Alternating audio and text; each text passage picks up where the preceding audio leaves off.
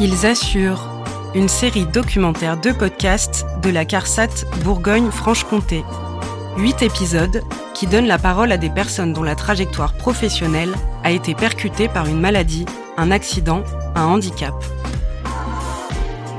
Ils assurent, troisième épisode, à la rencontre de Florent de Liège, chauffeur routier de 34 ans, déclaré inapte à la suite d'un accident du travail. Accompagné par le service social, la caisse primaire d'assurance maladie et les partenaires du maintien en emploi, Florent de Liège nous raconte comment il est passé des béquilles à la vie d'étudiant pour construire son avenir et celui de sa famille. Florent de Liège, euh, papa d'une petite fille et en concubinage. Euh, conducteur routier depuis 12 ans, la plupart du temps de nuit. Euh, des accidents de camion, c'était pas mon premier. C'était le très gros accident. Là. Euh, je roulais de nuit quand ça s'est produit. Il était 1h du matin, grosso modo. Euh, ça a été un face-à-face avec un autre véhicule. Hein. Moi, effectivement, je n'ai pas eu énormément de séquelles sur le coup, donc euh, j'ai pu reprendre mon travail assez rapidement en fait après l'accident. J'avais pas de douleur, j'avais aucune séquelle sur ce moment-là. Après, il a fallu que je revienne en arrêt, mais total. Euh, on a découvert que j'avais eu euh, deux disques de cassés dans la colonne vertébrale. Euh, j'ai eu les genoux qui ont tapé dans le tableau de bord du camion. Quand je suis arrivé à l'hôpital, on m'a dit Mais non, c'est rien, c'est qu'un coup, ça va passer.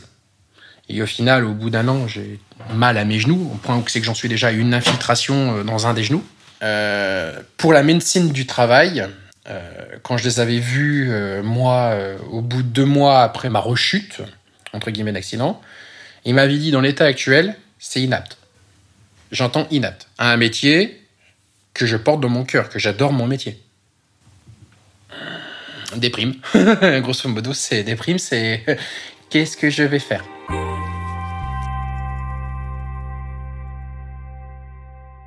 Monsieur de Liège donc est quelqu'un qui est assez jeune hein, sur l'activité professionnelle, hein, puisque c'est un monsieur qui a 34 ans. Euh. Nathalie Guenin, référente prévention de la désinsertion professionnelle à la CPAM de Lyon. Suite à cet accident de travail, euh, il a rencontré le médecin du travail. Euh, bah, il a été constaté que le fait de pouvoir reprendre à son poste euh, pouvait s'avérer assez compliqué.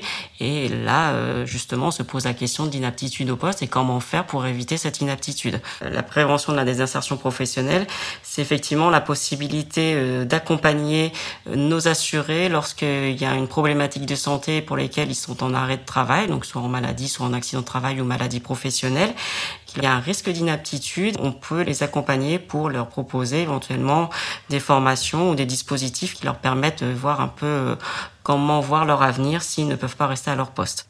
Monsieur de Liège étant euh, bah, assez volontaire et euh, avec une entreprise aussi qui le suit, Monsieur de Liège voulait se former sur un, un poste de responsabilité avec justement une ouverture sur un nouveau poste dans l'entreprise.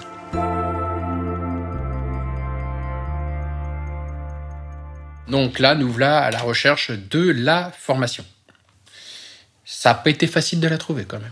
Parce qu'il n'y a rien, malheureusement, dans le 89 ou même dans l'Aube qui est proche de notre département.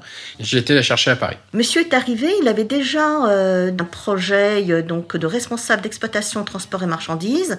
Françoise Milesque assistante sociale à la CARSAT Bourgogne-Franche-Comté. La prise en charge était déjà actée euh, donc par Transition Pro. Transition Pro, acteur local des projets de transition professionnelle. Il était passé en commission au mois de novembre, il avait le financement. Au début, bon, on se dit, ben, tout est simple, mais il y a toute cette dimension qui est, euh, j'allais dire, euh, sociale, psychologique, économique, parce que, bon, effectivement, ben, on est sur un accident de travail.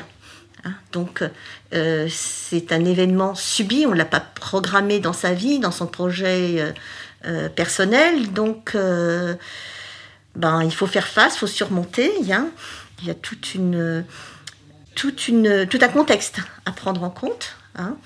Euh, je pense que c'est important de se dire qu'on n'est pas uniquement un assuré en arrêt de travail.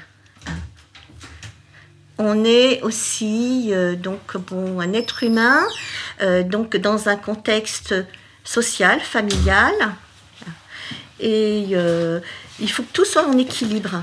Parce que, bon, effectivement, tout le monde compte dans un projet professionnel. C'est un projet de vie, hein, c'est une étape.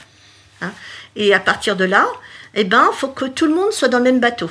Un projet tel qu'une capacité de transport qui est quand même un diplôme à bac plus 2, c'est intense, c'est 320 heures de formation. Euh, en sachant que ma femme était enceinte au début de la formation, quand on a commencé à faire les démarches, on savait très bien que le bébé arriverait pendant la formation et que ça serait forcément dur. Donc, fallait qu'on ait euh, tous les deux un moral correct. Elle a pu me soutenir dans des moments de faiblesse, parce que pendant la formation, j'en ai eu, forcément. Au bout d'un moment, on se met à douter sur certains trucs. Au bout d'un mois et demi, vous êtes déjà pas mal fatigué ou quoi que ce soit. Vous voyez qu'il y a encore, euh, il y a encore un mois et demi à subir derrière, plus après les examens.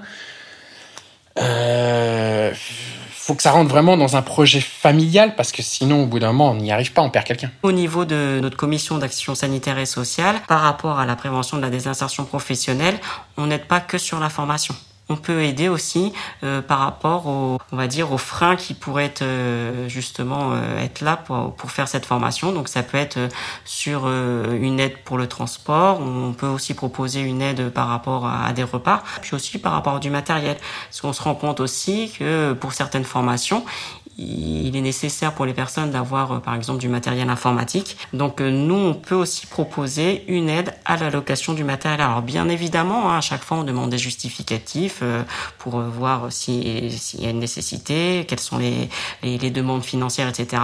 Mais voilà, il y a une vraie volonté d'aider en fait nos assurés pour pouvoir accéder en fait et faire pleinement cette formation. Monsieur de Liège, euh, sa, formation était prise en charge totalement, donc euh, là-dessus, euh, il rencontrait pas de, soucis pour financer sa formation. Par contre, euh, Monsieur de Liège étant de Lyon, euh, il y avait quand même un, déplacement à effectuer tous les jours quasiment pour se rendre à cette formation. Et donc c'est cette problématique de déplacement qui, qui, a soulevée. Il a pu obtenir une petite prise en charge par rapport à l'employeur. Après, il y avait quand même un, un montant qui restait à sa charge. Et donc, il y a eu une demande de fait auprès de la caisse d'assurance maladie et de la commission d'action sanitaire et sociale pour l'aider justement par rapport à, à, ce petit reste à charge. Au final, on a juste le carburant en fait qui nous a coûté de la maison à la gare de Sens. Ça nous a soulagé financièrement.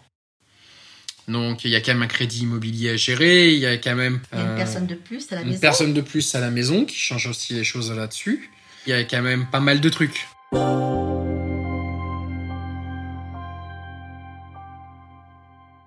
C'est gratifiant, on va dire, de pouvoir se dire qu'on peut aider les personnes à réaliser leurs projets et justement avoir un petit peu l'issue de, de leurs problématiques. Hein. Quelqu'un qui est en arrêt de travail, euh, c'est pas une partie de plaisir et se demander comment on va pouvoir euh, voir son avenir après euh, après une problématique de santé, ça reste toujours très compliqué. Donc pouvoir les accompagner, c'est quelque chose d'intéressant.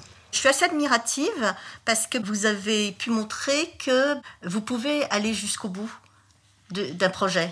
Et puis, vous réussissez aussi à être un papa heureux, j'ai l'impression. Hein, oui. hein et euh, vous avez euh, mené à bien donc votre vie de couple malgré eh ben, toutes les difficultés qu'il pouvait y avoir. Et en même temps, ben, moi, je vous trouve mieux hein, au niveau santé.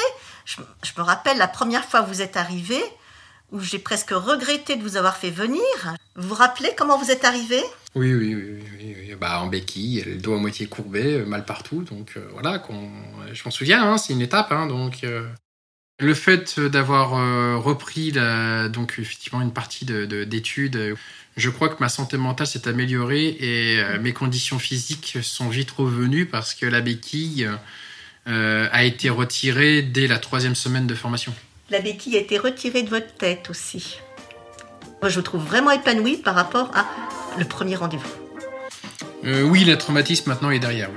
Merci à Florent de Liège, Françoise Milesque et Nathalie Guenin pour leur participation à cet épisode.